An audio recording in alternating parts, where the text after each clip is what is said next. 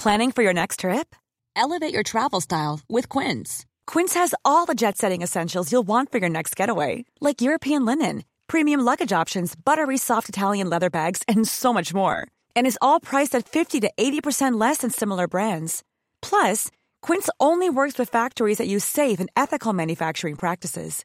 Pack your bags with high-quality essentials you'll be wearing for vacations to come with Quince. Go to quince.com/pack for free shipping and 365-day returns.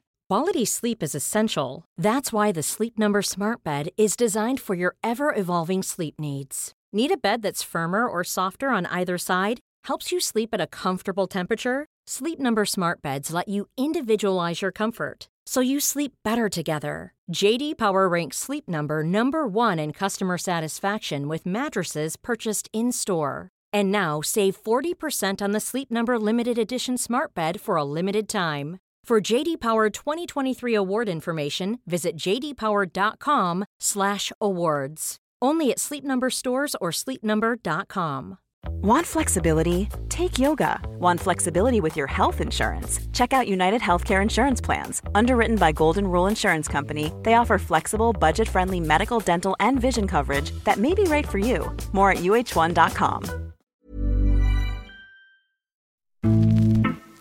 Men Bowie gör mål. Han gör 3-1. Det visar en lite av klassen. Det är därför AIK har tagit hem honom. Nabil Bowie med första målet sen han återvände. Med sig Bowie. Spelar honom. Nabil Bowie! Stolpe in! Han är tvåmålsskytt. När Nabil Bahoui gjorde två mål i sin andra comebackmatch för AIK så verkade det som att Solna-klubben hittat den sista pusselbiten i jakten på Europaspel och att försvara sitt SM-guld. Men bara några veckor senare hade luften gått ur såväl AIK som Bahouis säsong. Och tidigt under försäsongen kom ytterligare en motgång i form av en skada som skulle hålla Bahoui borta från första halvan av årets säsong. Därför kan man säga att Nabil Bahoui är en av få som gynnats av att allsvenskan skjutits på framtiden efter coronautbrottet. Och i den här poddintervjun bekräftar han att han räknar med att kunna vara med från start när allsvenskan drar igång. Åtminstone i träningssammanhang. Samtidigt är han självkritisk när det gäller just de småskador som plågat honom under karriären. Varje gång jag har velat steppa upp på den nivån jag tror jag kan vara på eller jag har varit på så har jag oftast fått ont någonstans och så. så att jag, jag har aldrig riktigt tagit min kropp seriöst. Jag brukar kalla det liksom ett fuskbygge. Så att, eh, jag eh, bestämde mig att ja, den här försäsongen ska jag verkligen sätta en bra grund så att man kan göra en sista rush. Liksom. Efter den lite tyngre avslutningen på fjolårets säsong, när man för första gången på länge blev trea i Stockholm, spirar revanschlustan i AIK. Men Bahoui ser inte 08-rivalerna Hammarby och Djurgården som de svåraste konkurrenterna om SM-guldet. Ja, jag ser nog Malmö som största alltså så här, hotet. Eh, sen, eh, sen nu kommer ju både Hammarby och Djurgården få känna på att ha både Europa och Allsvenskan och få se hur det går liksom. Men eh, jag håller nog Malmö eh, ja, som större hot om man säger så. Och vi pratar om Bahouis nya roll i AIK. Där han numera tillhör de mer etablerade spelarna. Bahoui tar rollen som lagpappa på allvar och det är tydligt att han vill bygga en ny kultur kring hur de äldre spelarna behandlar de yngre talangerna. Inkilning, det var ju det BP sa. Och då var det inkilning och allt vad det innebär. Så, och ta in bollar och putsa dojor och allt vad det innebär. Så det var det är lite annorlunda nu. Så det är ju viktigt eh, att de ska kännas, alltså känna att de är välkomna liksom. Och intervjun är naturligtvis mer och vi talar om de viktiga åren i BP's akademi för Bahoui. Om åren då han gick från att knacka på landslagsdörren till en tynande tillvaro på Hamburgs bänk. Om hur han resonerade när han gjorde flytten från AIK till Saudiarabien trots att det fanns en del intressenter från bättre ligor. Och om spekulationerna att han skulle kvävas av Rickard Norlings defensiva taktiska tänk. Men som vanligt inleder vi podden med en faktaruta.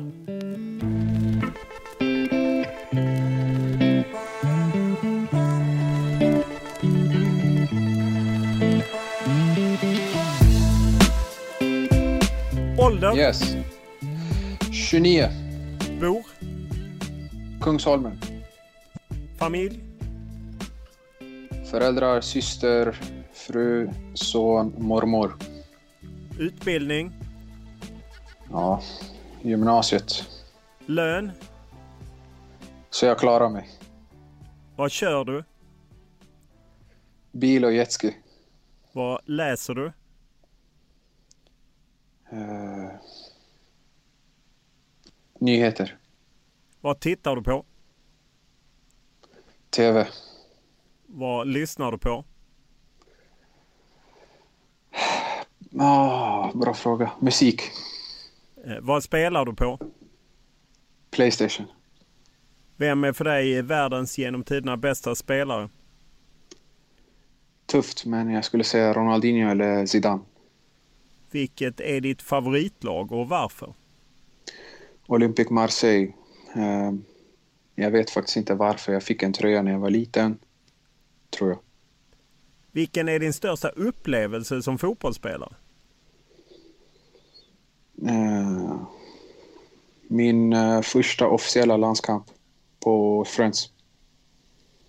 Vilken är den bästa tröja du bytt till dig efter en match?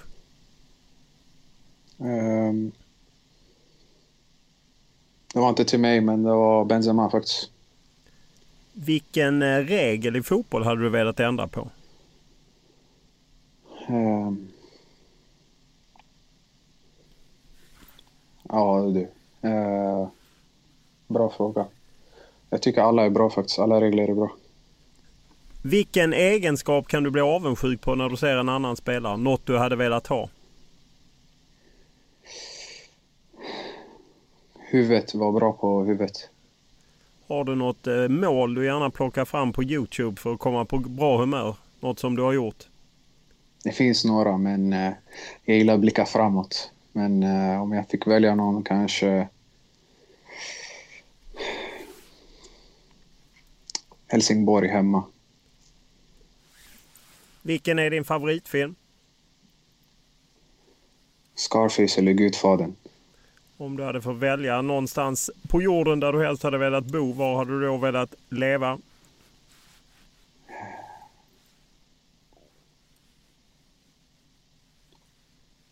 Uh, Segeltorp. Vid vilka, eh, vid vilka tillfällen ljuger du? Uh, sällan, men uh, när man är lite ironisk mot vänner och ska berätta en rolig historia kanske man ljuger lite till. Som eh, fotbollsproffs har du säkert handlat en del genom året. Vilket köp ångrar du? Alla bilar. Vad var du bäst på i skolan om vi tar bort gymnastiken? Eh, psykologi. Vad gör dig rädd?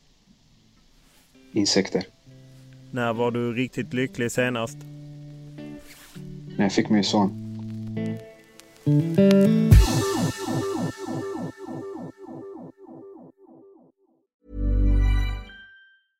Quality sleep is essential. That's why the Sleep Number Smart Bed is designed for your ever evolving sleep needs. Need a bed that's firmer or softer on either side? Helps you sleep at a comfortable temperature? Sleep Number Smart Beds let you individualize your comfort so you sleep better together. JD Power ranks Sleep Number number 1 in customer satisfaction with mattresses purchased in-store. And now save 40% on the Sleep Number limited edition Smart Bed for a limited time. For JD Power 2023 award information, visit jdpower.com/awards. Only at Sleep Number stores or sleepnumber.com.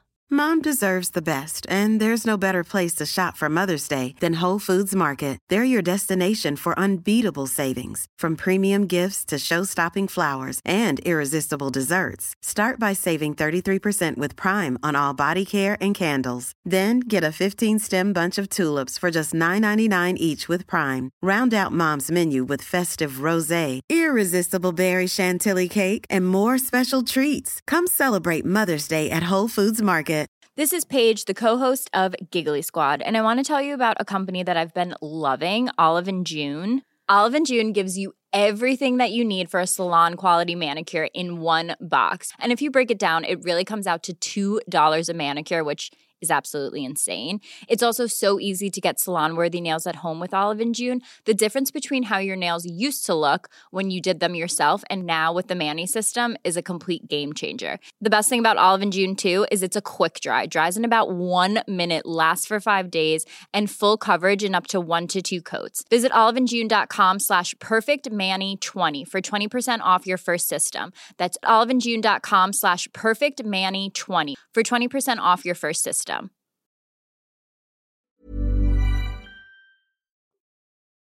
Här är det Bahoui. Och den första touchen, den är bra Bahoui. Nästa är ännu bättre. Här kommer AIK, här kommer Bahoui! Och han är kreatör och målskytt. Nabil Bahoui är vansinnigt bra. Och Bahoui är på det viset!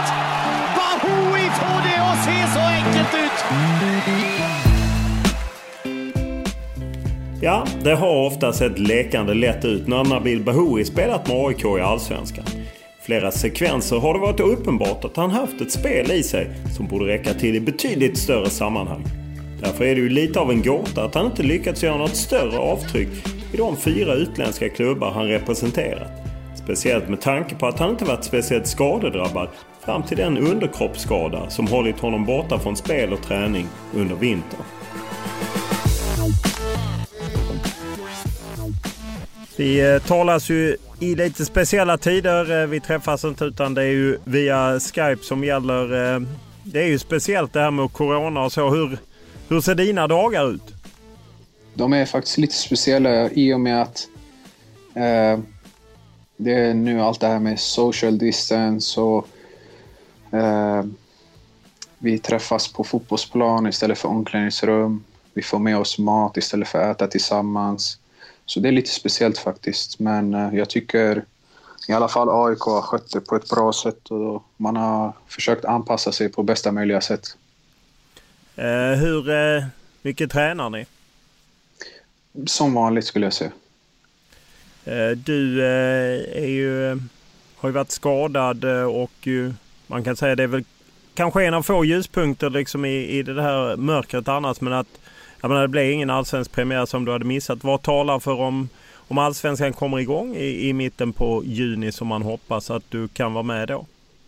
Ja, jag har ju något så här slut, slutprovtest eh, några dagar innan premiären är ja, sagt att den ska spelas. Så skulle jag klara den så skulle jag få kunna gå i full träning några dagar innan premiären. Så att, ja, sen handlar det om hur, hur snabbt jag kan få igång rytmen och fysiken och allt vad det är. Så. Men jag har alltid siktat på premiären. Så att någonstans där innan eller efter. Så. Hur mycket deltar du i en eh, kollektiv, eh, eh, alltså i det som är träning så att säga? Hur mycket deltar du i det? Ja, så det händer vissa pass att det är ungefär samtidigt som när laget kör. Så då är man ju med på snacket innan och efter. Men eh, annars så är jag precis nu vid eh, överhoppet när jag hoppar över och kör lite med laget uppvärmning och sen går jag på sidan med assisterande Sean. Så att he, målet har hela tiden varit liksom att, att komma tillbaka. Hur aktiv är du på träningar? Är du med någonting i det kollektiva? Alltså, som sagt, eh, i AIK så kör man... Om du har varit eh, långtidsskadad, jag har aldrig varit det innan, men om du har varit det så, så är det en process från att du går från att vara med sjukgymnast och naprapat eller vad det är tills du hoppar över till själva assisterande som kör med dig. Då uppvärmning med lag, kanske position och sen hoppar du av när det är spel och så, och, och så kör du på sidan. Så man skolas in liksom med det olika steg och jag, jag är precis vid vändningen från att vara mycket med sjukgymnast och ja, vår, vår fysio Lucho till att hoppa över till Sean, alltså assisterande. Så att jag tror att om du frågar mig om en vecka så kommer jag säga att men jag var med halva träningen och halva halva, om du förstår vad jag menar. Så. Hur är, det var ju en rätt speciell skada. Man får väl inte kommunicera vad det är för en skada. Underkroppsskada eller något sånt. Men ja. jag förstod att du trillade på en kone och landade på en kone eller något sånt och skadade dig. Ja, det var lite typiskt. Det var uh, sista träningen på året, någon gång i november. Och det var yngre mot äldre och det var typ fem minuter kvar. Så jag, skulle, jag, jag dribblade lite på kanten och så skulle jag skjuta. Så när jag skjuter, när du skjuter hårt ibland så lyfts du upp med kroppen och sen när jag ska landa så, så tror jag att jag landar på en kona och tror att jag är framme om du förstår vad jag menar. Ja. Alltså att jag är på marken och så är det ju en liten bit kvar av konan. Så då kände jag att det var, det var något som inte stämde. Men jag typ varit odödlig tills nu och varit borta cirka två veckor max. Alltså i, i hela min karriär. Så jag trodde inte det var så farligt. Men sen kom det, kom det beskedet att det var ganska allvarligt faktiskt. Och eh, det väntade operation och, och så. Hur, hur var känslan när du förstod att det plötsligt var en eh, lång eh, frånvaro? Ja, alltså grejen var jag, jag trodde ju inte... Jag tror, alltså, det var inte så här 100% säkert att det skulle vara en allvarlig skada så att vi var tvungna att först och göra en sån här uh, kik. Man kollar upp vad det var för fel liksom. Så att uh, när de kollade upp det så, ja, så valde de att operera. Uh, och för mig var det... Jag skulle opereras några dagar, in, några dagar efter jag skadade mig vilket är riktigt bra alltså för, alltså gjort av sjuk, sjukteamet och det. Men eh, samma dag jag skulle opereras så föddes min son så vi sköt upp det en vecka. Så det var mycket samtidigt faktiskt. Ja, det fattar jag. Grattis! Eh. Tack så mycket. Tack. Det kanske underlättade lite med en skada är ju inte kanske så viktig då när man ska bli pappa. Nej, exakt, exakt. Och för mig har alltid varit fotboll på liv och död liksom. Men nu förstod man att det kanske inte är så viktigt även om man vill göra en sista rush liksom som är, ja, så, så blev det faktiskt i andra hand den här gången. Skadan, det är inget, när du väl är tillbaka och är frisk så är det inget som ska hämma dig? Nej, verkligen inte. Nej. Hur eh, noga följer du diskussionerna om när ni kan börja spela igen? Det är ju liksom lite hopp och förtvivlan Jo, men det är så att man... Eh, det är klart man kollar och man har även nyheterna på då och då och försöker hänga med liksom. Det är ändå allvarligt och eh, ja, jag tror inte världen har varit med om något sånt här innan så att eh, det är en speciell situation men man hoppas ju på det bästa och att så många människor som möjligt som kan försöka bidra och hjälpa till så att vi kan på något sätt återgå till gamla vanliga om man säger så. Ja, hur ser du på, jag menar, corona har ju gått hårt fram i, i, i samhället. Hur ser du, har du känt av det på nära håll? Ja, alltså min pappa jobbar ju på sjukhus så att uh, han, han, han ser ju det bättre än någon annan tror jag. Så att uh, jag har förstått att det kanske är lite allvarligare än vad man själv tror när man sitter hemma faktiskt. Så att Eh, eh, ja, det är lite så jag har fått update liksom. Du var ju en av dem. Du har ju hyllat eh, Anders Tegnell i en eh, intervju i Aftonbladet. Hur, hur eh, ser du på det? Att du tyckte att det var viktigt att lyfta fram att han gjorde ett väldigt bra jobb. Ja, alltså grejen var det. De som verkligen, verkligen ska alltså, lyftas fram, det är väl de som jobbar i, alltså de som är på plats liksom. De här sjuk, eh, sjuksköterskorna och ja, allt vad det innebär. Så de är ju de de som gör det största, alltså, tycker jag, alltså de som ska ha mest eloge och all respekt. Liksom. Så att, eh, men eh, som sagt, eh, jag kollar mycket på TV och så, sen har jag ju tur att, eller tur och tur att min pappa jobbar på sjukhus och man får en liten inblick att det är ganska allvarligt. Så att, men eh, jag fick en förfrågan om, jag, om, om jag var team Tegnell eller inte och jag sa att jag var det. För att eh,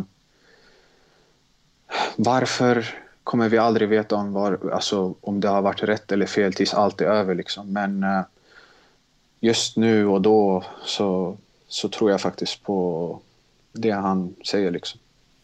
På något sätt blir det ju så att han och Folkhälsomyndigheten står ju emot då eh, fotbollen som ju vill spela och liknande.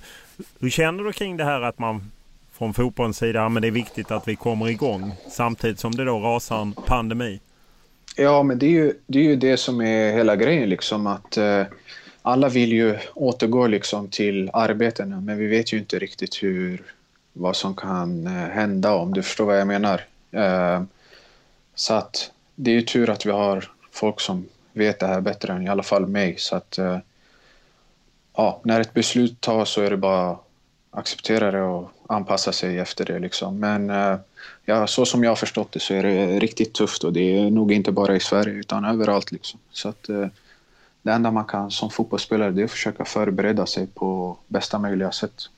Eh, precis som många ligor ute i Europa så har ju allsvenskan och svenska elitfotboll gjort liksom protokoll för hur man ska göra om det blir spel utan då publik och så. Har du satt dig in i direktiven hur man ska resa och hur man ska göra och sitta ifrån varandra och liknande? Nej, jag har faktiskt ingen koll på det, men eh, jag såg ju Paris mot Dortmund och det var inte samma känsla om man säger så när man såg Champions League kvartsfinal eller åttondelsfinal. Så att eh, man hoppas ju på publik, men sen måste man också förstå att om det inte blir så så får man eh, anpassa sig liksom. Ja, för det verkar ju eh, som publik eh, inte lär vara med från början i varje fall. Hur, hur är det just att spela utan publik tror du? Ja, alltså det är ju en bra fråga, men jag skulle kunna tänka mig att i en klubb som AIK och de andra storklubbarna så kanske det påverkar mer än om det hade varit en liten klubb. Så att, men i mitt fall så jag har både varit i BP och AIK så att det, då har man fått se båda världarna. Så det, jag, jag tror att det som är bäst, bäst för det, som, det beslutet som tas och det är bara att följa det liksom. Eh, ni har ju precis som många andra spelare i, i ja, egentligen runt om i världen sänkt lönen. Hur, hur självklart var det? Nej, det är väl ganska självklart. I och med att det inte kommer in pengar till klubben och så, så, så får man väl ta ett, ta ett sånt... Alltså, i och för sig, vi hade... Man, det, blev, det blev ett beslut gruppen tar tillsammans liksom, och det kändes ganska självklart i det här fallet. Eh, i, trots allt, alltså i och med allt som hände liksom, runt omkring. Så det var ganska självklart från, eh, i alla fall från vår sida. Spelmässigt så då siktar man på allsvenskan i, i mitten på juni och det är väl kuppen som är lite i, i, i farozonen eh, där ju ni ska spela kvartsfinal. Och, jag menar blir det ingen kupp så får ni en Europa League-plats i kraft av er fjärde plats. Hur, hur ser du på det om kuppen skulle bli inställd och ni på något sätt får en Europa League-kvalplats i kavaj? Ja, man hade helst velat försöka spela om det. Eh, sen blir det inte så, så som jag sa innan, då får man bara acceptera det liksom, och anpassa sig efter det. Det är ju ändå trots, trots allt mycket som händer i världen som är... Ja, vi pratar ändå om liv och hälsa liksom, så att eh, får, vi kupp, eh, får vi Europaplatsen, absolut, men vi hade gärna fightats om det hellre. Liksom. Eh, nu har det blivit en lång eh, försäsong och ja, men du, på något sätt får du ju en, en försäsong eh, som du kanske inte haft på ett tag. Vad, vad tror du det betyder? Nej, ja, det var precis som du sa att uh, inför, ja, precis innan jag skadade mig så såg jag verkligen fram emot den här försäsongen för att jag skulle vilja bygga en bra grund. Alltså varje gång jag har velat steppa upp på den nivån jag tror jag kan vara på eller jag har varit på så har jag oftast fått ont någonstans och så. så att jag, jag har aldrig riktigt tagit min kropp seriöst. Jag brukar kalla det liksom ett fuskbygge. Så att, uh, jag eh, bestämde mig att ja, den här försäsongen ska jag verkligen sätta en bra grund så att man kan göra en sista rush. Liksom. Uh, och uh, nu blev det liksom typ dubbla försäsonger. Så att uh, det var bara brösta det och, och göra det bästa av situationen. Hur menar du när du säger att du inte tagit din kropp seriöst tidigare? Ja, ah, men du vet, jag var mer så här... jag kom ner på plan utan uppvärmning, sköt tio bollar. Alltså, det, man, man tog inte uppvärmning seriöst. Jag, jag gymmade aldrig extra. Liksom. Jag var mer så här stretcha lite och så. så att jag kan säga så här, jag hade ganska svaga baksidor och jämfört med alltså så här, om jag har starka framsidor. Du vet, lite såna här grejer. Liksom. Så lite obalans i kroppen skulle jag säga. Och eh, efter att ha sett, ja, sett lite spelare runt omkring och man har ändå varit någon vända utomlands och så, så har man förstått att eh, för att, för att få ut 100% av dig själv så måste nästan alla bitar vara på plats. Liksom. Så att, eh, jag bestämde mig, ja, inte för så länge sedan, att eh, få alla pusselbitar på plats. Liksom. Och det var en av dem. Hur har du skött kost och sådana saker? Jag minns eh, för länge sedan du berättade hur, eh, jag tror det var din mamma som lärde, kände Janne Eriksson, gamla eh, landslagsspelaren. Du fick något recept på någon fiskgratäng och liknande och så. Att du ändå tog kost på allvar. Men har det inte riktigt varit så?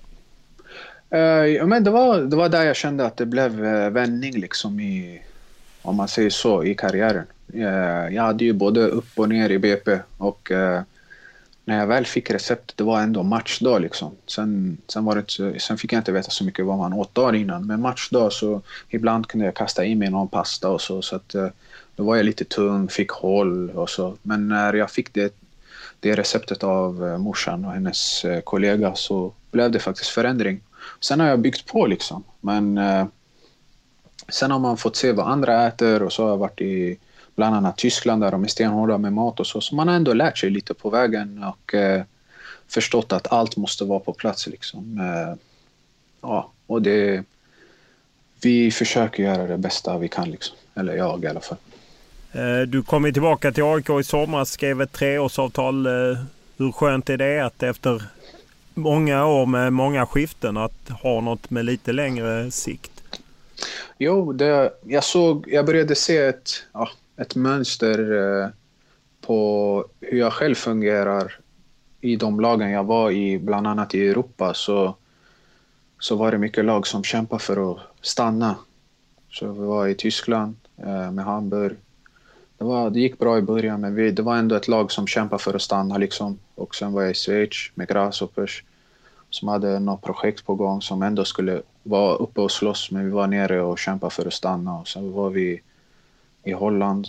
Eh, den var jag lite eh, medveten om att vi var där för att stanna, men det var bara ett halvårskontrakt. Liksom. Men mönstret var i alla fall att eh, som ytter, kan man säga, i ett lag som försöker stanna så får du inte den kanske friheten eller den, de chanserna offensivt som jag var van vid, i alla fall första vändan i AIK. Så, att, eh, så jag tänkte det är bättre att kanske backa ett eller två steg eller ja, nästan inga steg. Jag tycker att AIK inte är så långt, eller Sverige inte är så långt efter som man trodde förut med jämfört med om man jämför med till exempel Holland och Schweiz så tycker jag att det är ungefär nästan samma nivå. Det är kanske topplagen bara som skiljer sig. Men att backa ett, ett, ett steg bak för att kunna sen gå fler framåt liksom. Så är det någonstans där jag har känt att jag får den frihet och få visa det jag kan så har det varit i AIK. Så då, varför inte liksom? Eh, du är ju på något sätt både användbar som anfallare och som mittfältare. Var, var ser du dig helst? Ja, alltså jag, jag som anfallare. Alltså, det, jag är ju en ytter, men eh, när det blir det här systemet med fem, två, tre eller vad det är, ja, med fem backar så finns det ju inga yttrar. Då vill jag helst vara anfallare. Men eh, man har ju mognat och förstått att det handlar inte om en själv. Liksom. Om, om tränaren vill att jag spelar på mittfältet, vilket jag har gjort senast, eh, senast jag var i AIK, även den här gången, så får man ta det. Liksom. Det handlar om laget före jaget. Liksom. När eh, kom du till den insikten? Ja, det blev väl efter Europa. Liksom. Jag var väl utomlands fem år tror jag. Så då förstod man eh, då förstod man att det, det är viktigt eh, att, att vinna liksom. Och jag, jag har en historia om när jag var i Holland att vi skulle möta PSV och de slogs om guldet med Ajax. Och eh, det var typ två omgångar kvar och de behövde göra 11 mål. Och vår tränare sa att vi skulle hålla ner siffrorna och då, jag, jag kunde inte, alltså jag förstod inte han, hur han kunde säga så liksom. Och då förstod jag liksom när jag hamnar i ett lag där vi alltid försöker vinna så kommer jag uppskatta det och då finns det inte tid för att klaga på om man vill spela här eller där. Liksom. Jag kommer vara glad och så gör vi allt för att vinna. Liksom. Det är ju ändå inget, det har ju du och flera andra har ju pratat om det här att lyfta offensiven. Det har talats om att byta spelsystem och lite så. Hur, hur ska ni lyfta offensiven till eh, säsongen 2020 när den väl kommer igång? Ja, alltså det är ju det, är det lite jag ser grabbarna jobba på varje dag liksom. Och uh, vi har ju bytt, ja, bytt system lite grann i och med att vi hade tre mittfältare förut så har vi två nu och så har vi tre där fram liksom. Så att uh, det ska bli intressant att se. Och vi pressar även högre upp än vad vi gjorde förut. Så kan vi få det att funka så, så kan det faktiskt, då ser det faktiskt bra ut. Efter SM-guldet 2018 så blev det en fjärde plats 2019. Finns det någon slags känsla av eh, revanschsug i, i AIK? Ja, absolut. I och med att också att det var två Stockholmsklubbar som kom före oss. Uh, vilket sved extra liksom. Och uh, jag ser inget annat än att fighta om guldet. Och, uh, det är hårt jobb såklart som krävs, men uh, jag ser inget annat. Liksom. När, varje gång jag, eller varenda gång jag har varit i AIK så har jag alltid känt att vi, vi går för guld. och uh, En gång har det funkat, de andra har inte funkat. Men vi har i alla fall jätte, vi har i alla fall varit där uppe och slåss. Liksom. Men förra året så, det jag kände var som tog koll på oss, det var att vi skulle försöka hitta den här balansen mellan Europa och allsvenskan samtidigt. Så det var nog där vi brast tror jag. Eh, just att det är Stockholmslag, Djurgården, Hammarby. Det ju, finns ju naturligtvis en stor rivalitet men det måste samtidigt vara lite extra häftigt också att de är med i toppen, att det blir extra laddat. Ja, det är absolut kul. Jag tror att det, det var förra året första gången alla tre liksom, Stockholmslag var uppe på toppen. Jag vet inte senast när det var. Så ja, 2001 så tror jag det var eh, när Hammarby vann och, och, lite. Då var ju alla tre, topp, alla tre Stockholms. Men annars är det ju inte vanligt. Nej, men det är kul för Stockholm tycker jag. Uh, uh, det är ju uppdelat här i Stockholm liksom och uh, det är ju kul för alla och det, varje match blev liksom publikfest och allt vad det innebär. Så, men jag, jag vet inte, senaste i alla fall 8, 6, 7 åren har AIK varit bäst i stan. Så det är, det är viktigt att vi, vi är revanschsugna som du sa och gör jobbet. Liksom. Eh, Malmö är väl en annan utmanare. Är det er fyra det står emellan när det gäller SM-guldet? Ja, jag ser nog Malmö som största alltså så här, hotet. Eh, sen, eh, sen nu kommer ju både Hammarby och Djurgården får känna på att ha både Europa och allsvenskan och få se hur det går liksom. Men eh, jag håller nog Malmö eh, ja, som större hot om man säger så. Eh, jag gissar att du inte har missat att eh, Zlatan har tränat en hel del med Hammarby och på något sätt sportchefen Jesper Jansson öppnade Expressen häromdagen för att det finns en chans. Vad, vad skulle du säga om Zlatan valde att spela i Hammarby? Nej, det skulle vara kul för svensk fotboll eh, tycker jag. Och, uh, han är ju trots allt ändå enligt mig uh, bäst genom tiderna i Sverige liksom och det skulle vara ett stort lyft för allsvenskan och så. Så att det skulle bli kul. och, ja, det lilla han har, han har varit i Hammarby nu så har han redan lyft klubben kan man tänka sig. Så det hade varit kul faktiskt. Hur överraskad skulle du vara om han avrundade i allsvenskan? Jag skulle nog inte bli så överraskad. Um, jag vet inte hur situationen ser ut i Italien, men vi ser att uh, ligan hade blivit inställd och så. så han av, eh, i alla fall han av någon förtjänar ett, ett fint avslut liksom. Uh, så att uh, skulle nog inte vara fel om han fick det här i Sverige. Du har ju spelat med honom i, i landslaget. Vad, vad betyder han för i Hammarby? Man har ju pratat att han betyder mycket bara på träningar och sånt. Vad, vad känner du att du tror att han betyder för Hammarby?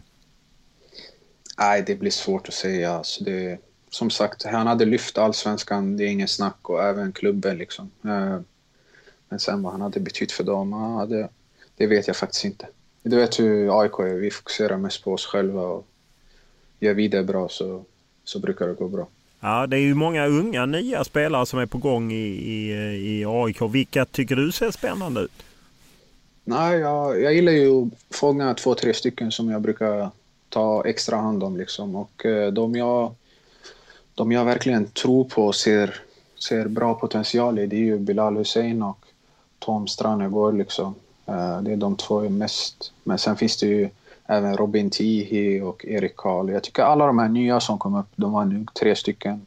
Alla, alla, alla håller nivån liksom. Så att, eh, det, ser, det ser bra ut faktiskt. Du har ju själv en gång i tiden varit ung och lovande och så. Hur, hur eh, viktigt är det att just ta hand om unga spelare som kommer upp? Ja, det är ju viktigt eh, eh, att de ska kännas, alltså känna att de är välkomna. Liksom. Sen, eh, sen måste de ju visa på plan liksom, vad de går för. Men eh, det är betydligt, betydligt, eh, om man säger så, mer, mer varm välkomnande nu jämfört med när jag var ung, tycker jag i alla fall. Så att, eh... Hur var det när du var ung? Var det mer tough love, liksom att man satte unga ja. på plats? Ja, det var ju så. Inkilning och ja, det var ju, vilka var det i BP's A-lag? Det var Marcus Karlsson, Rickard Henriksson, John Persson, Albin och alla grabbarna liksom. Och då var det inkilning och allt vad det innebär. Så, och ta in bollar och putsa dojor och allt vad det innebär. Så det var... Det är lite annorlunda nu. Så att... Var det bra eller var det dåligt? Nej, alltså det... Det beror på. Till exempel, eh, jag kom ju upp... Vi hade... Vi kallade oss pakten liksom. Eh, och det var jag, Junior i Hammarby, Sudalil, Albornoz-bröderna och Guidetti. Vi alla kom upp ungefär samtidigt. Eller olika, men vi, hade, vi var uppväxta tillsammans, liksom, gick samma skola och så. Så att vi tog hand om varandra väl, så vi klarade oss igenom det tillsammans. Så det var, det var okej okay, faktiskt. AIK har en hel del veteraner. Per Karlsson, Sebastian Larsson, även eh, Sigthorsson och så. Hur tycker du de ser ut? Nej, jag tycker alla ser bra ut. Alltså det, det är ingen man märker på till exempel, jag vet inte om det är Henok eller Seb, Sebs sista år. Det är inte så att man märker av det om man, om man säger så på plan. Så att eh, jag tror att det är en bra balans faktiskt i AIK just nu. Sen har vi några mittemellan där eh, som är bland annat jag och några till. Och sen har vi de unga från egna leden och även Paulos då från Brommapojkarna. Så det, det, det är en bra mix tycker jag. Hur, eh, om, om du just ser på mixen, eh, hur viktigt är det att få ihop den med liksom olika åldrar och olika motivation och, och drivkraft och liknande? Ja, det, det är viktigt. Jag, jag brukar ta det på liksom så här om det blir vad du, det du gör på träning gör du på match liksom. Så att, eh, och på träning så det brukar äta till då och då och det är sånt som jag tycker är viktigt liksom. Så man visar att man vill vinna och så automatiskt för man vidare det till match. Liksom. Ett tapp är ju Tarik Elionossi. Vad tror du det betyder? Enligt mig så tycker jag han var bäst i Allsvenskan förra året. Så han, han var ett stort tapp. Eh, jag personligen försökte vara på han att stanna och så, men man förstår han också. Han är, eh, han är inte 18 direkt eh, och det vet han själv så att han, han fick en bra chans och en bra, ett bra kontrakt liksom. Sen eh, Sen är jag på honom än idag så att eh, hoppet kanske finns att få hem honom någon gång.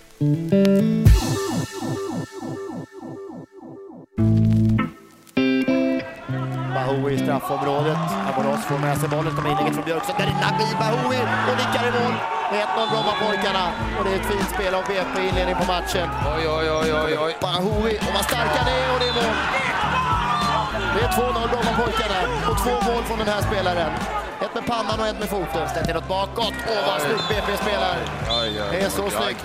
Och han gör sitt tredje mål i matchen, Nabil Bahoui.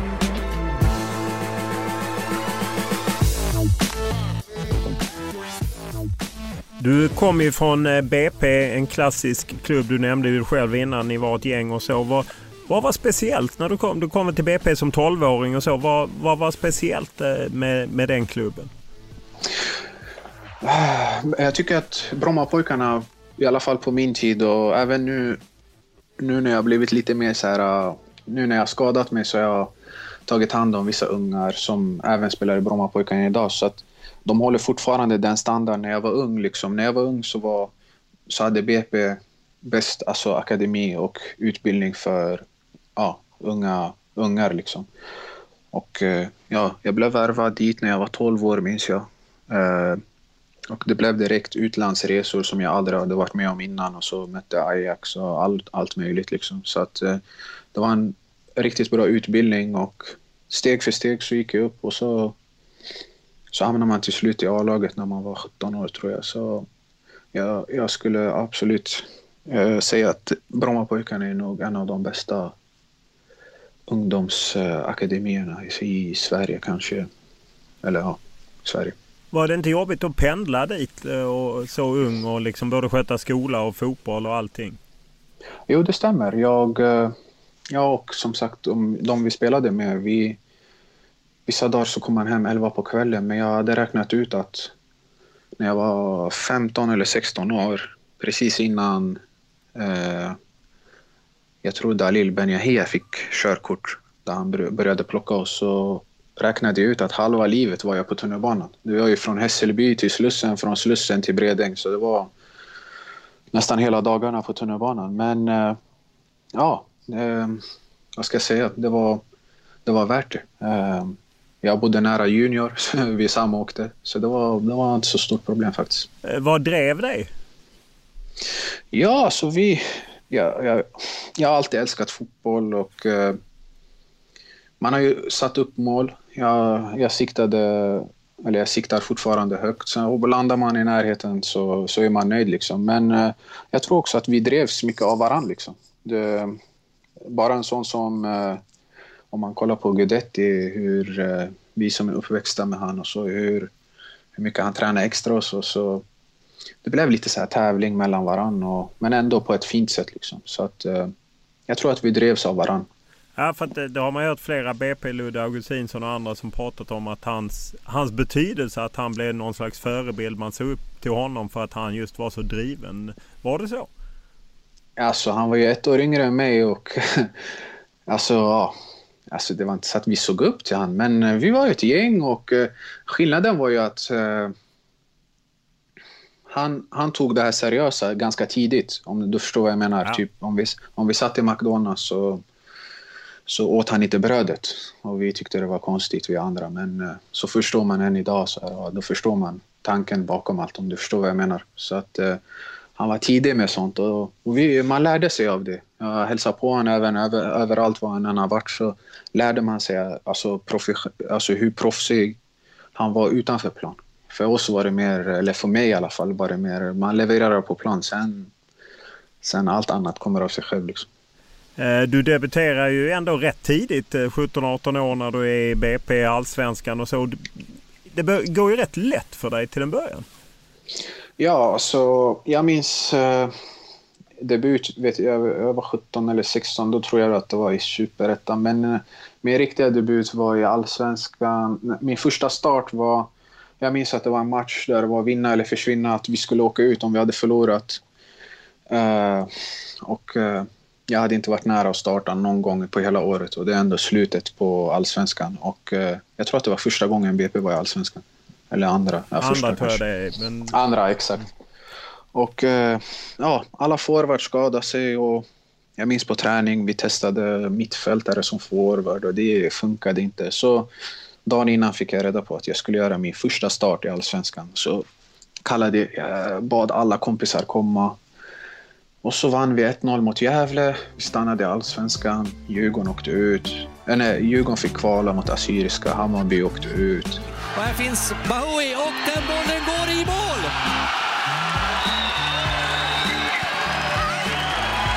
Och BP tar ledningen 47 minuten och vilken start för Nabil Bahoui. I sin första start i Allsvenskan så gör han mål. 18-åringen född 1991. Just det målet sköt ut eh, Hammarby och sköt kvar Brommapojkarna. Och det blev stort för mig. Ja, det, alltså det var det största någonsin för mig. Liksom. Och, eh, då, då började man flyga liksom och eh, veckan efter minns jag mot Hammarby på Söderstadion så var jag bänk. Så då, då så hade jag två, tre år, eller två år där jag inte spelade någonting. Så än idag undrar jag varför liksom. Men, eh, vet men, du inte vad det var som hände? Alltså jag vet att jag avgjorde mot Gävle eh, som 17 eller 18-åring. Vi vann 1-0 när jag gjorde mål. Och eh, sen veckan efter, alltså det kan ju inte ha hänt så mycket. Jag vet att jag tror att Pablo var avstängd eller skadad och han kom tillbaks och så startade han mot Hammarby. Och jag vet att på den tiden så hade alla lag ungefär två unga spelare i varje lag, om du förstår vad jag menar, ja. som flyttades upp. Så jag förstår att det kanske har med det att göra, men jag, det tog ganska hårt på mig och det har tagit tid för mig att, att släppa det. Liksom. Eh, Hur var, men, nära var det att du la av med fotboll? Jag hade faktiskt, som jag sa, jag, jag var 18 år då. Och så året efter, eller sista omgången, Gävle-året då, när, när jag gjorde mål. Så sista omgången så skadade sig Pablo borta mot Malmö. Och så kastades jag in på Malmö stadion. Och så gjorde jag ett mål, typ bortre krysset sådär. Och då tänkte jag så här, men hallå, varje gång jag är på plan så gör jag mål.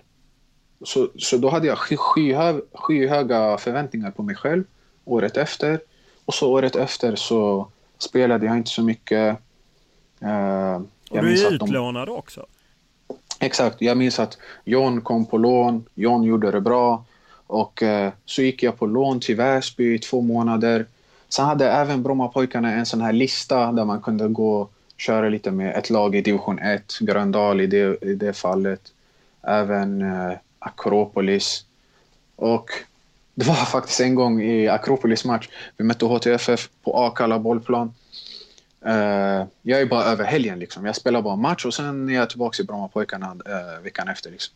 Så att då, då sprang jag på kanten och så krockade jag med en unge som lekte på plan.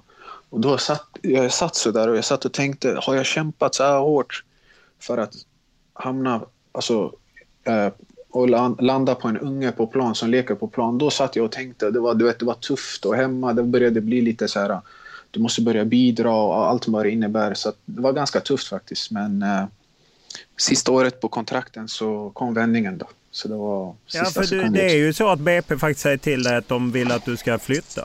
Eh, sista ja. året 2013. Men eh, du väljer att bita ihop. Ja, det är, det är ganska... Alltså det, är, det är ändå en sjuk historia. Det, inför säsongen så kommer vi och vi har precis åkt ner. Uh, vi har bytt tränare från Kim Bergstrand till Robert Björknesjö. Och Robban hade jag haft i juniorerna innan när vi vann juniorallsvenskan. Så jag hade ju bra relation med honom. Men jag minns att han sa inför säsongen att han, att han och Stefan Billman hade sagt att jag inte var med på alltså i deras planer. Och att det fanns klubbar som Brage, Sirius och sånt som var intresserade. Så att eh, jag gick hem faktiskt. Jag, jag glömmer aldrig den dagen. Så farsan var hemma och kollade på TV. Så jag sa till farsan, ja men det finns Sirius, Brage. Jag tror att de kan betala bra. Så, där. så då sa han Ald aldrig, du kör klart kontraktet. Liksom.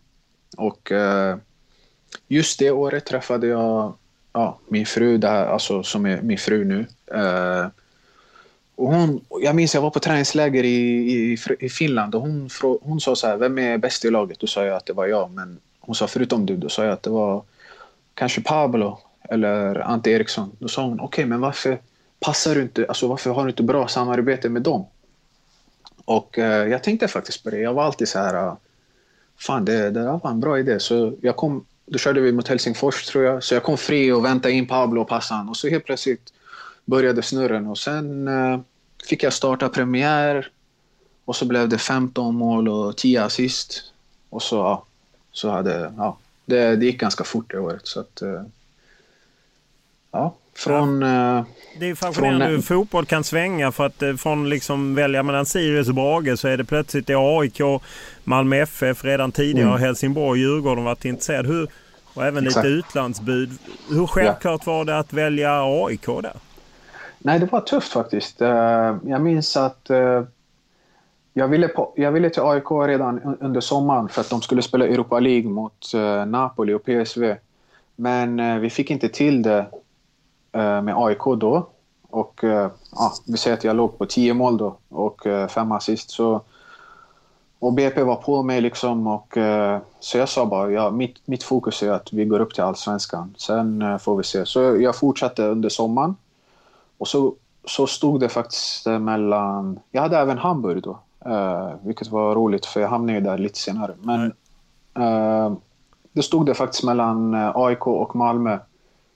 Uh, och jag minns att Malmö skulle höra av sig på måndagen och att om inte de gjorde det så, så var mötet klart på tisdagen med AIK. Så att, uh, jag tror Malmö, jag vet inte, det, det, var agenten som skötte det då, men han sa att inget samtal kom på måndagen. Så då på tisdagen så var jag på Råsunda liksom. Här då, för Nabil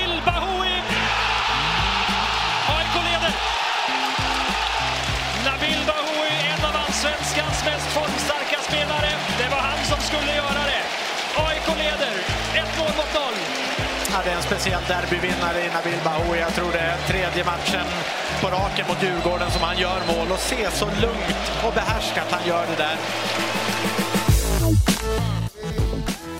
Väl i AIK så på något sätt lossnade det ju nästan direkt. Vad var det som kändes bra där?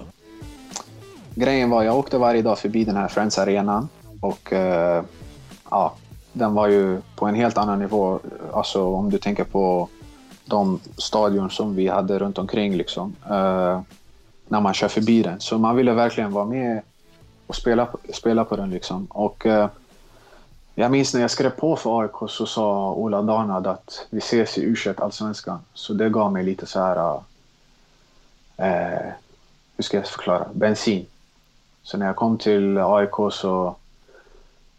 Jag tror att den största anledningen till att det gick så bra direkt, det var mest att jag tror att Alm förstod mig.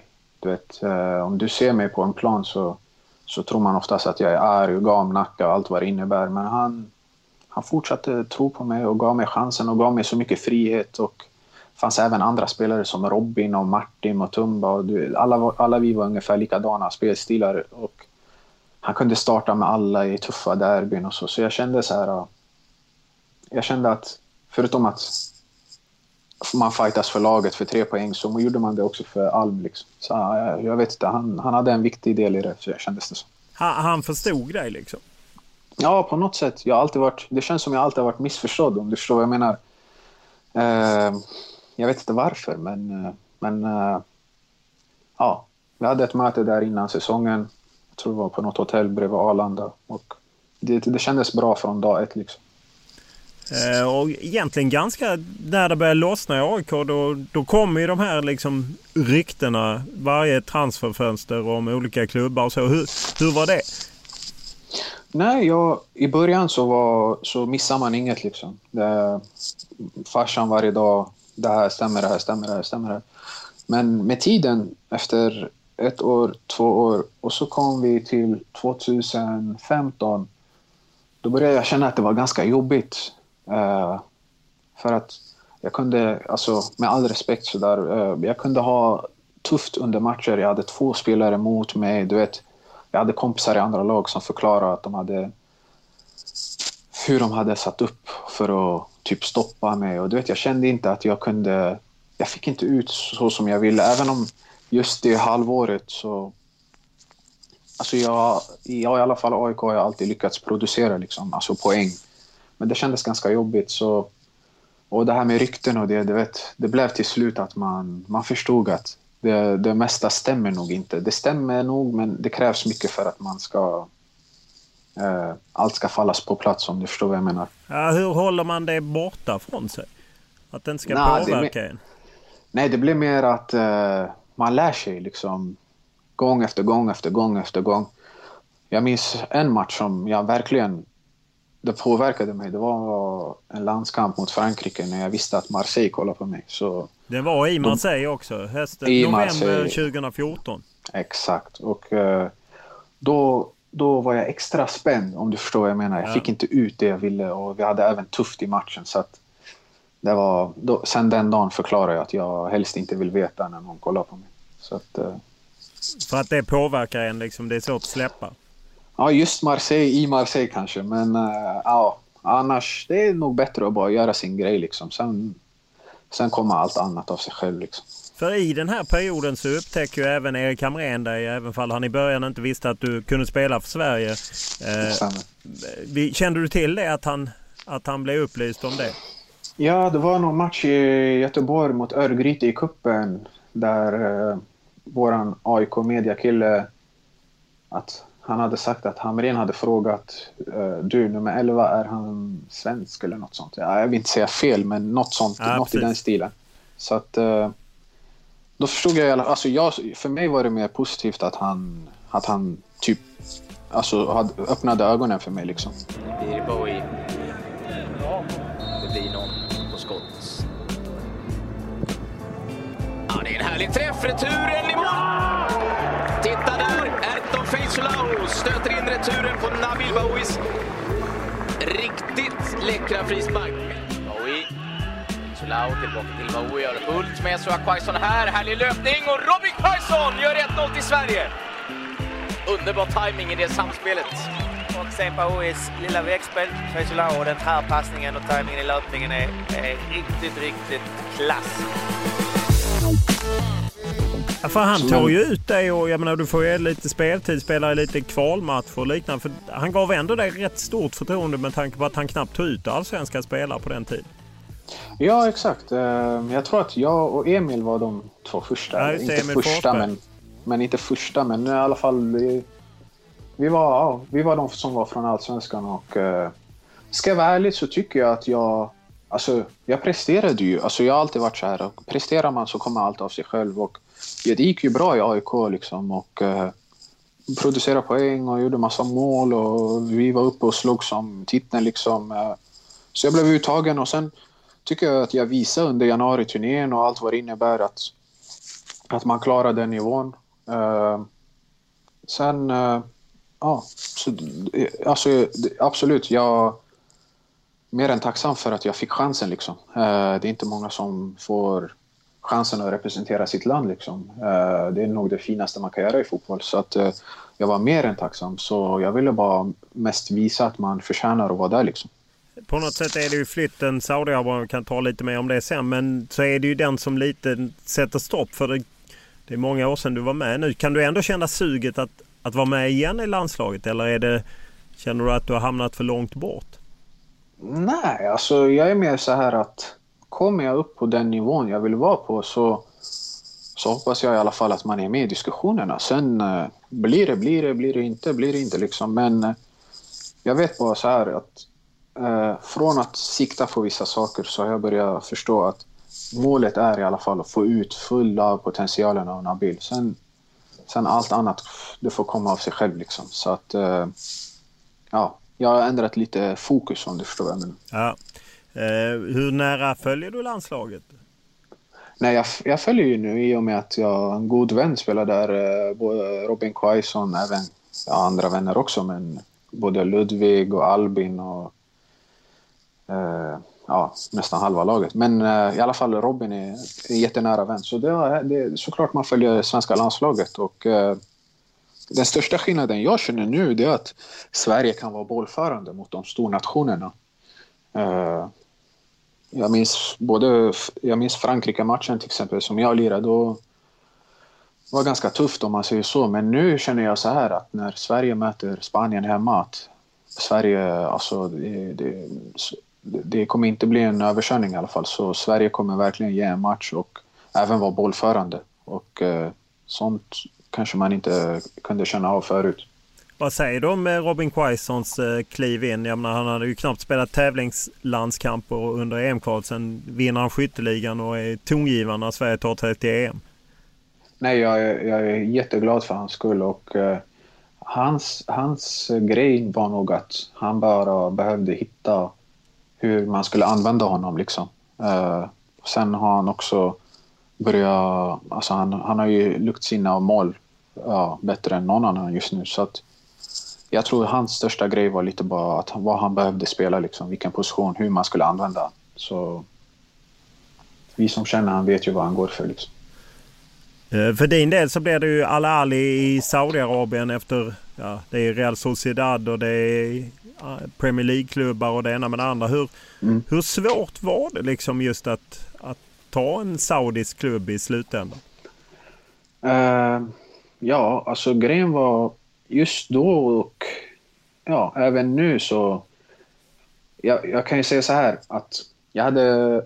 Jag ville, även, jag ville jättegärna till Spanien men jag, så som jag förstod det så kom inte klubbarna överens och så. Sen kom vi på sommaren där, jag var ett halvår i Sverige, eh, i AIK. Så förstod jag det som att det var massa klubbar som ville ha mig men de behövde först en mittback och så och så och så. Och jag, som jag sa innan så kände jag att det var jobbigt i Allsvenskan.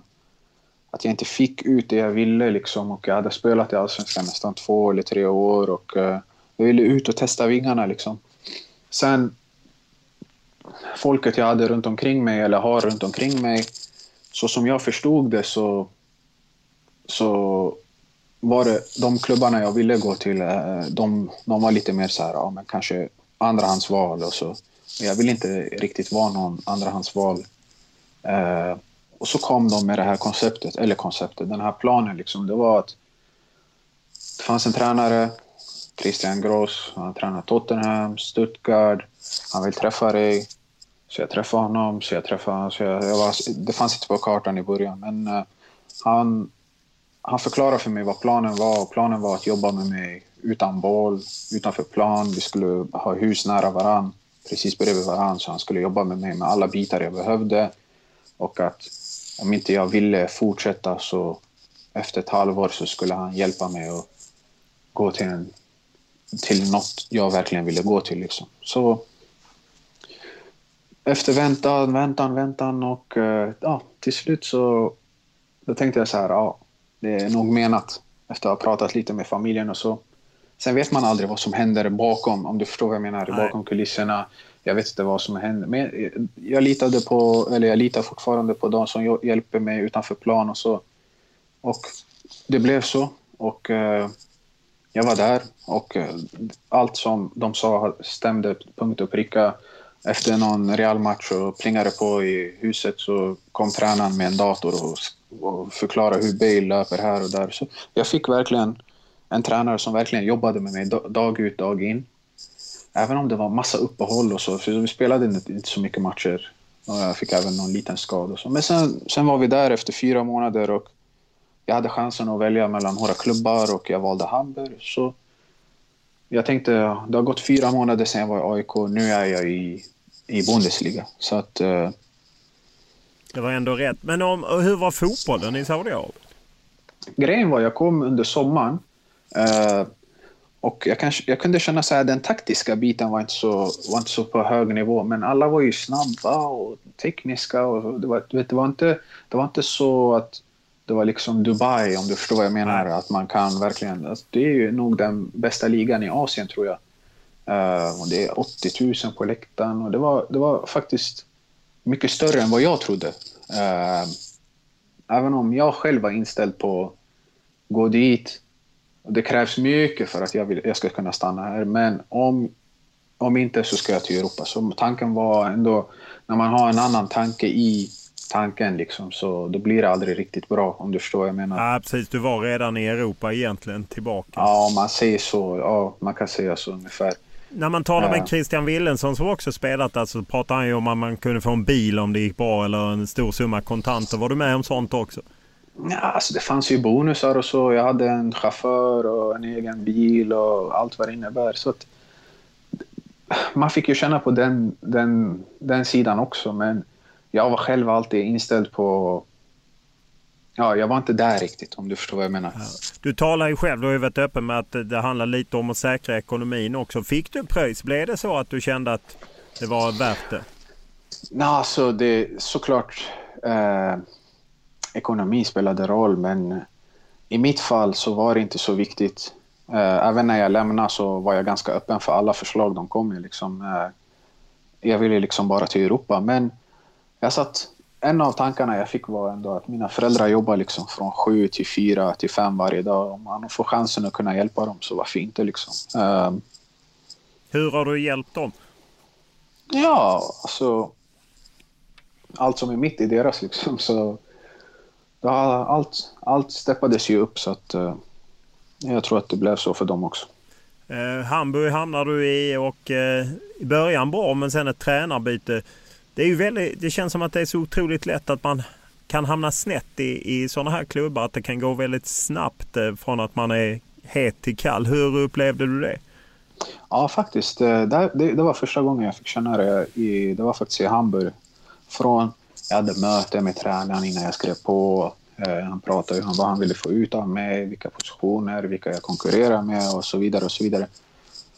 Sen spelade ett halvår eh, jag behövde nog lite tid på mig att komma in i tempot. Det är jättehögt tempo jämfört med både Sverige och i Saudi där jag var. Eh, men jag kom in i det sakta men säkert och sen kom sommaruppehållet för jag kom dit under januari. Och under sommaruppehållet, jag tror att vi slutade tia, vilket var bästa på många år då för Hamburg. Så då skulle vi storsatsa och sikta på Europa. Så det blev massa köp. Och de flesta köpen var offensiva. Så jag kom in i försäsongen. Jag hade ett, så här, ett schema hur jag skulle löpa som jag hade fått. Alltså jag sprang med sån här pulsklocka med på maxpuls i fyra minuter och allt vad det Så jag kom väl förberedd liksom. Sen eh, kom köp efter köp efter köp. Så jag förstod på något sätt när jag pratade med tränarna att de, de är tvungna nog att få chansen före min chans liksom. Så att eh, det som var synd bara att alla de matcherna, jag, jag, jag tror jag satt på bänken sju matcher i rad. De förlorade vi. Och så kom vi till min chans då, som var mot Bayern München. Och det var nästan vår bästa match uh, ja, den säsongen, alltså i början av alla de sju som var innan. Och då kände jag, ja, jag vet inte, jag, det, var något, det gick bra, jag hade missat något läge. Han hade sagt, vi kommer få en chans, du har bäst avslut i laget, så då, den chansen ska du ta vara på. Jag missade ett friläge direkt, men jag gjorde en bra match liksom. Och det var massa, alla var glada, alltså, även om vi förlorade med 1-0 när jag blev utbytt så, så kändes det som jag hade tagit min chans. Liksom. Förstår du? Så ja. att, eh, eh, och så ledigt dagen efter. Det är inte så vanligt. Ledigt dag, andra dagen. Och så ledigt tredje dagen. Då förstod jag fan det är något på gång. Och så fick tränaren sparken. kom en ny tränare. Gistol. Och då minns jag han som översätter för brassarna hade sagt så här, han gillar inte tekniska spelare. Då sa jag, han har säkert sett Bayern München-matchen så det där eh, det har inget med mig att göra. Och så, och så mötte, vi hade Hertha Berlin helgen efter och veckan gick bra och allt vad det innebär. Och så blev jag kallad på möte till, rummet, äh, till hans rum äh, dagen innan match. Så var jag utanför truppen. Uh, och då, då gick persiennerna ner om man säger så. Ja. Är det svårt att studsa tillbaka efter en sån grej? Liksom? Ja, det är svårt. Alltså, grejen är, jag har alltid, jag har alltid relaterat till vad jag, vad jag är uppväxt. Liksom. Jag är jag uppvuxen i Tensta, flyttade när jag var sex år till Mälarhöjden, Bredäng. Jag hade ungefär 15 vänner som var minst lika bra som mig på fotboll. Och än idag så är det bara jag som spelar fotboll. Och alla har tagit alla möjliga olika vägar. Så jag brukar relatera till att jag är lyckligt lottad, även jobbat hårt, kanske hårdare än de andra.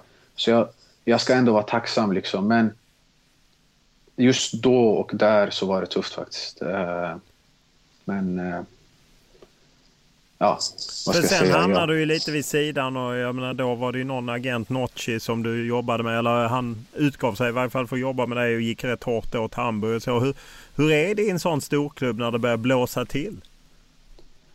Uh, grejen var, det var mycket som hände i den klubben då. Uh, vi fick en ny sportchef, uh, vi fick en ny av VD eller vad det innebär. Så allt blev nytt liksom och de ville säkert in med deras folk. Så jag var där ett halvår och så var det så här, ska man dra någonstans? Jag hade några, så här, jag minns inte, Palermo och sånt eh, som alternativ. Men jag var så här, vet du vad, jag ger en chans, jag visar bra attityd, jag jobbar hårt på träningarna. Så, så var jag där till sommaren också och inget hände. Och då, då var det bara se, se vilka alternativ man hade. Och då förstod jag också att det spelar nog ingen roll vart du är. Om du inte har spelat på lång tid så, spelar, så blir det svårt att ändå hitta någonting och något bra alternativ. Liksom. Eh, I slutändan eh, skiftar du till Schweiz och Grasshoppers. Var det, mm.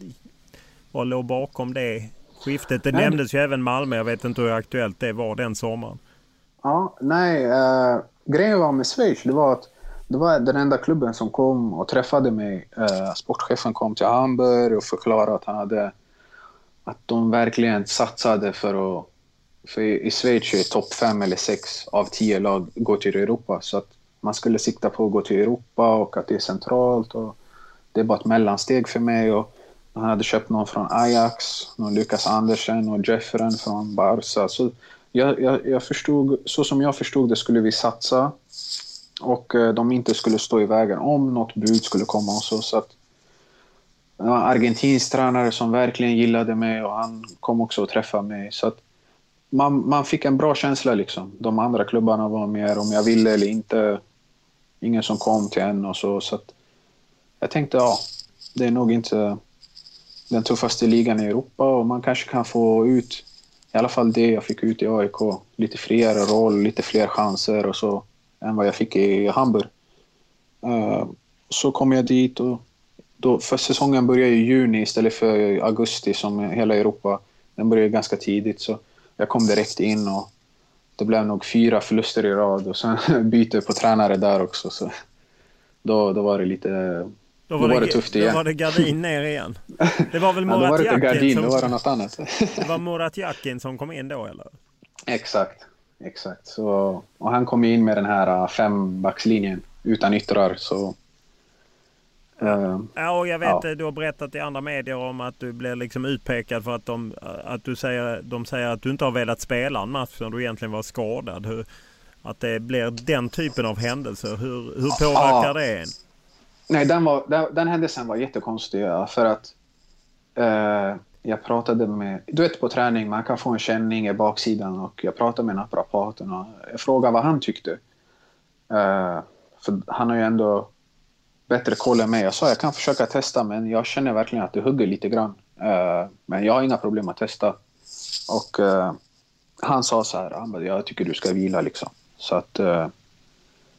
Sen vet jag inte vad han sa till tränaren. Alltså det, du vet, det är så oprofessionellt så att jag var så här, vet du vad, jag orkar inte ens. Alltså, det, och så, så som jag förstod det så använde han det emot mig. Kanske var det bara att de letade fel. Du vet, man vet aldrig vad det är. Men uh, jag, jag, skulle aldrig... Alltså, jag, jag är ett främmande land liksom, för att spela fotboll. Varför ska jag inte vilja spela en match? Liksom? Uh, jag hade min tid med han och så. Och sen, då, då, då var vi djupt under jorden, om jag säger så. Ja. Även om jag på något sätt vet vad jag går för. Alltså, det är det som ändå har varit det sjuka. Att jag alltid Alltså i min hjärna så tycker jag att jag är så här, så här bra.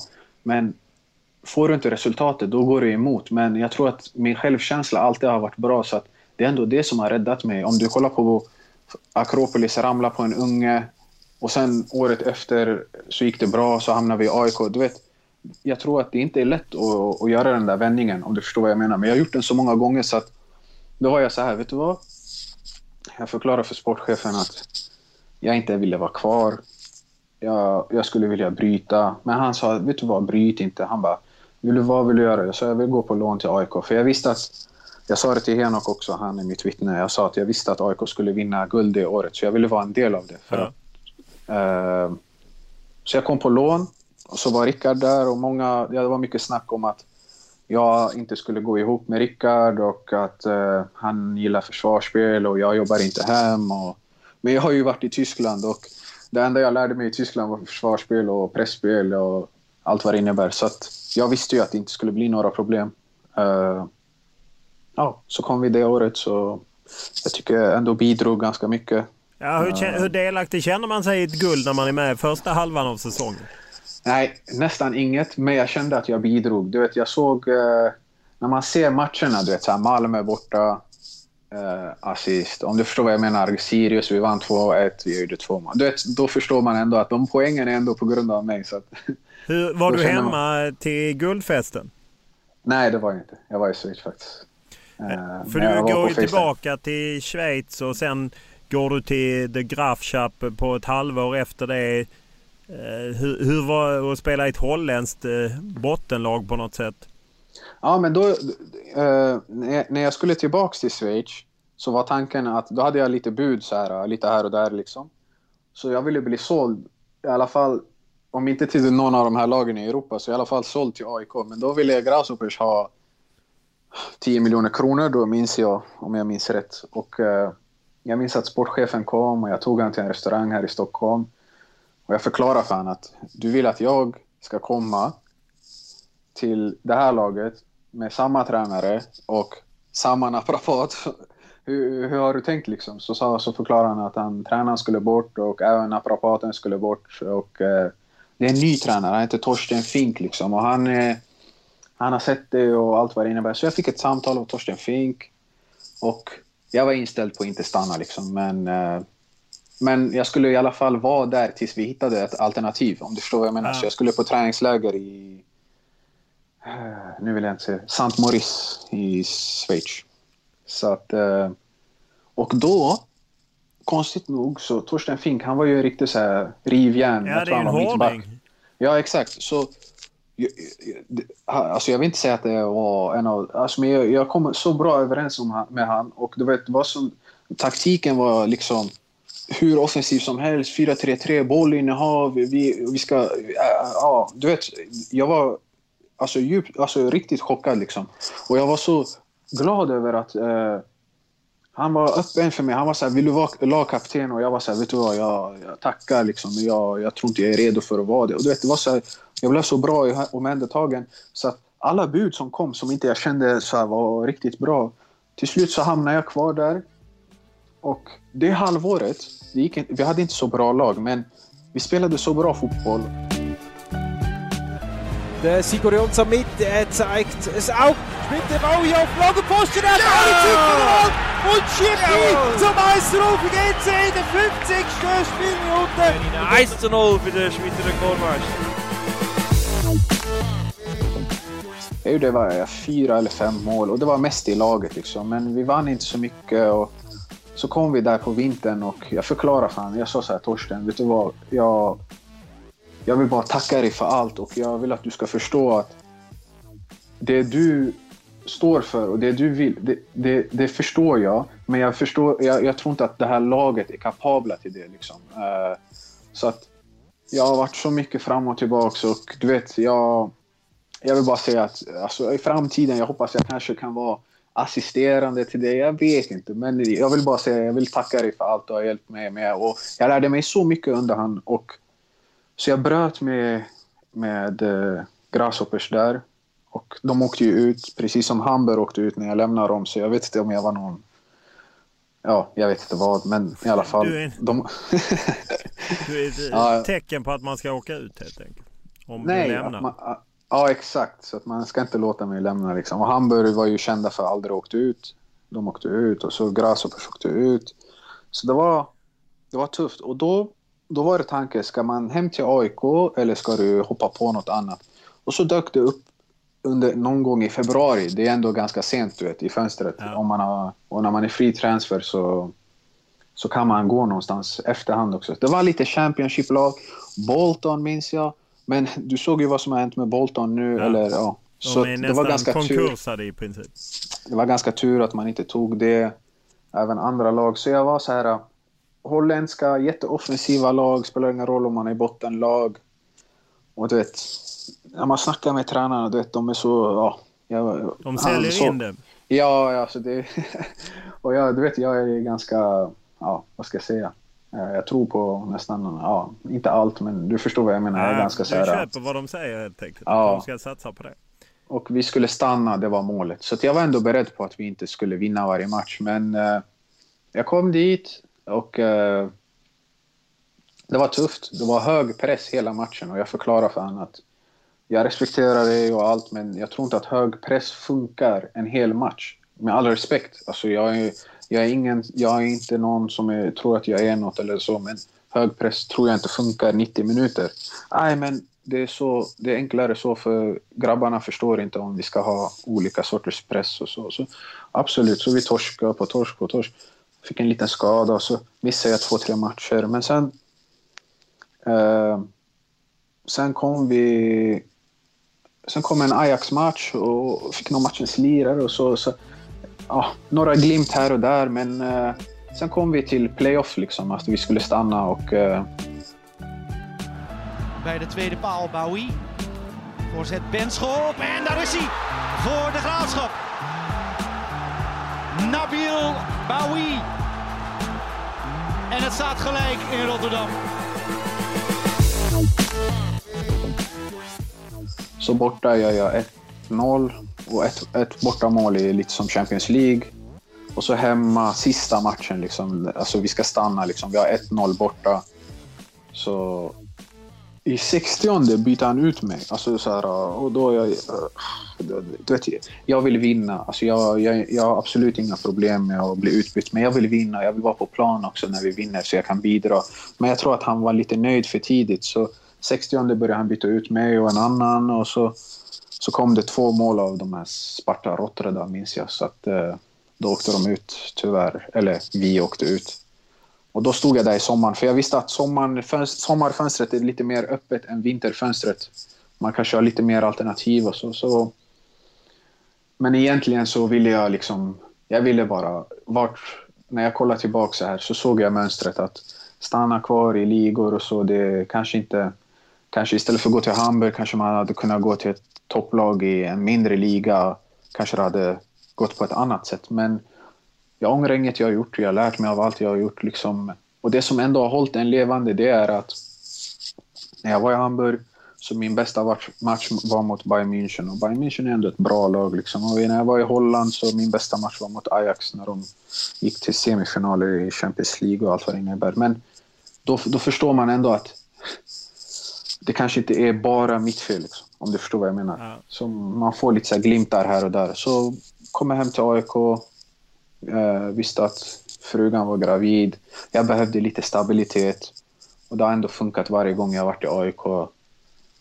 Och ja, det blev ju rivstart direkt i, här och sen, sen var det Europa. Det blev ganska tufft för mig. Eh, matchningar i veckan och in och ut, tre matcher i veckan. Från, från att ha kört en månad med kompisar eh, i Mälarhöjden, Bredäng liksom. Så ja, att, det var en eh, hyfsad uppväxling. Ja, exakt. Så att, men när det blev tuff matchande och sen hamnade man på mittfältet och blev det mer löpningar och så. så att, mer, mer spring och ja. Och sen kom skadan mot Göteborg och så, äh, det är lugnt, en liten, så här, en liten sträckning och ja, så skulle man bara spela klart säsongen. Jag minns jag hade möte med Rickard en vecka innan jag skadade mig och han förklarade att det är nu det, är nu det, det, är nu det ska, allt ska ut liksom. Alltså nu är allt som jag jobbat för, en riktigt bra försäsong och så kör vi liksom. Men om du ser ska... tillbaka på, jag menar det är ju då nästan fem år sedan du lämnade AIK för Saudiarabien. För du inte ångrar någonting. Vad, vad kan man liksom... Vad är det du har lärt dig just att, att välja när det gäller att välja en klubb och hur man ska göra? Uh, alltså grejen är, det beror ju lite på hur du är som spelare. Jag skulle kunna säga att uh, istället för att nu när jag förklarar för dig hur, vad, hur valet hamnar på Saudi. Alltså första, mitt förstahandsval var ju inte det, men om man ser över de alternativen jag hade så blev det det. Och sen blev det ändå bra efter, ett halv, efter, efter fyra månader, om du förstår vad jag menar. Ja. Men kanske då, istället för att man kollar läget i Hamburg, liksom, eh, men det är svårt att se om en tränare ska få sparken. Liksom. Men eh, kanske gå till ett, en mindre bra liga, fast topplag.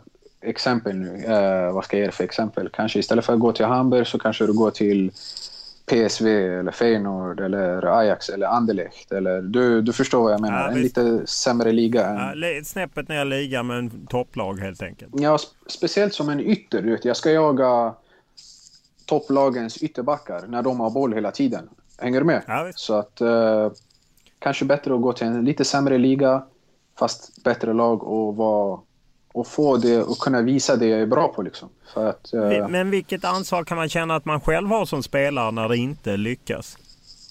Nej, jag, jag, jag sätter såklart allt på mig själv. Jag skulle ju vadå, kanske satte målet mot uh, Bayern München, kanske det hade varit en helt annan historia. Kanske, ja, jag lägger allt på mig själv. Men, men är det så små marginaler eh, när man är väl är ute liksom?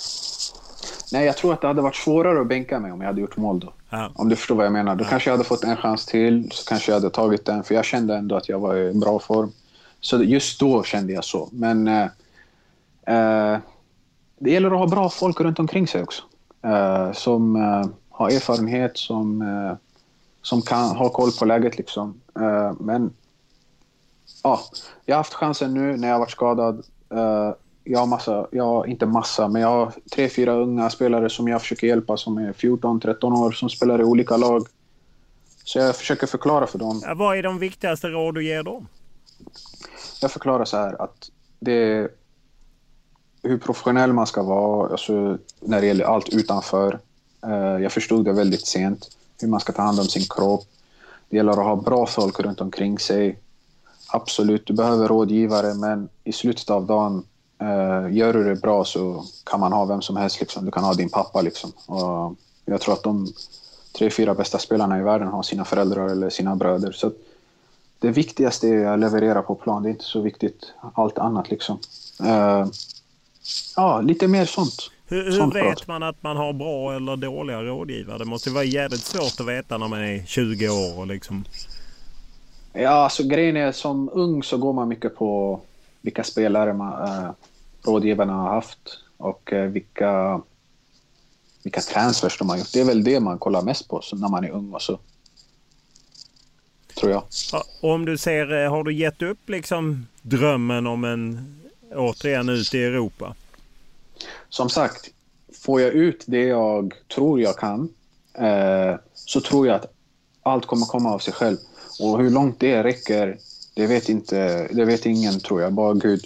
Men mitt mål är att i alla fall få ut 100% av mig själv. Sen får vi se hur långt det räcker. Uh, absolut, jag hade varit världens nöjdaste om jag skulle kunna få ut det.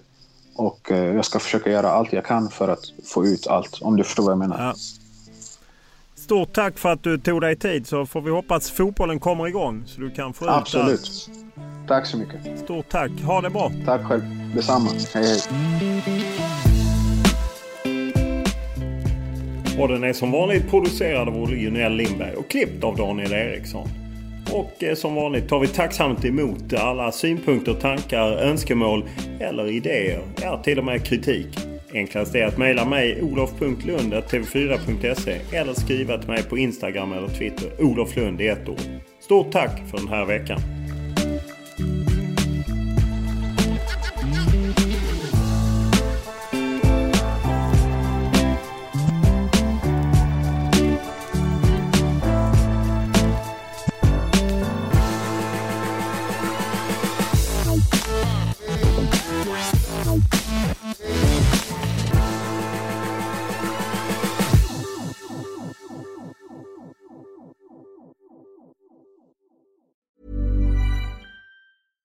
Mom deserves the best, and there's no better place to shop for Mother's Day than Whole Foods Market. They're your destination for unbeatable savings, from premium gifts to show-stopping flowers and irresistible desserts. Start by saving 33% with Prime on all body care and candles. Then get a 15-stem bunch of tulips for just $9.99 each with Prime. Round out Mom's menu with festive rosé, irresistible berry chantilly cake, and more special treats. Come celebrate Mother's Day at Whole Foods Market.